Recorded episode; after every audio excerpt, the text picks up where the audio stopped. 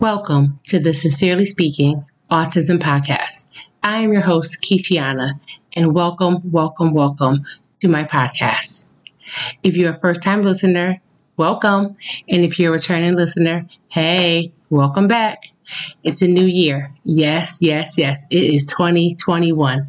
And you have joined us on our first episode of this new season. We are grateful, we are thankful, and we are blessed to have you.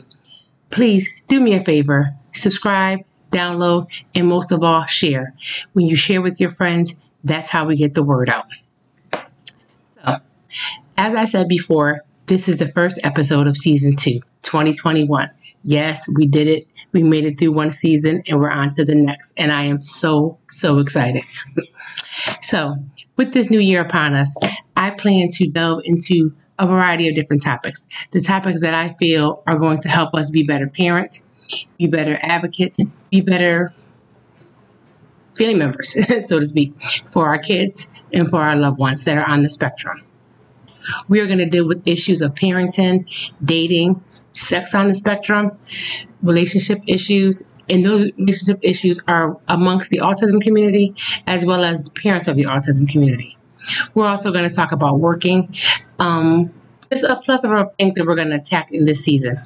But today, I just wanted to come in and encourage you and to remind you that we made it through 2020, a year of a pandemic. And while the pandemic is not behind us, we are still here, we are still standing. And you know why we're here and we're still standing? It's because God has us. He has us, He has us, He has us, and He knows that we have the ability to accomplish what He put in us, which is to navigate this autism journey with zest, with zeal, and most of all with love. So keep up the good work. Also, when we're looking at this new year, we have to sit back and look at new goals. Now, I'm not one to say that you have to create New Year's resolutions, but I am encouraging you to create goals. Create goals for yourself, for self care, because without you being at your, your ultimate best, your child will suffer. So please make time for self care, whatever that may look like for you. And only you can decide that, but take the time out to figure what it is. Be it 15 minutes of yoga, be it meditation, be it a walk in the park, be it listening to soothing music, or taking a hot bubble bath every night, just so you can be able to reset, regroup, and refocus. But whatever it is, take this time to figure it out. Because again, we're starting a new year, a new season, and we have to hit the ground running strong because our kids, they need us to do that. As for our kids, it's also a goal a goal setting time for them.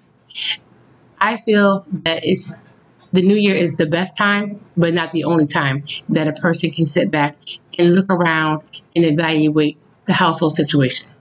And what I mean by that is this look at where your child has progressed to, look at where your child has some weaknesses at, and then look at the goals for that year. Now, do me a favor. Don't overwhelm yourself. Don't make these long, drawn out goals because you're setting yourself up for failure. But try to make small, simplistic goals that'll make you happy and also benefit your child. Because remember, we are preparing children who are going to be adults, and we want them to be able to navigate life effectively with or without us. Now, I'm not trying to be morbid, but I'm being real. Our goal is to have our children be raised in happy, healthy homes, but also to be able to move on and live independent lives however they see fit. And the only way that we can do that is by taking the label off of them. Yes, they may learn differently, but they are still able. So we need to look at how they learn and what they need to learn and help them.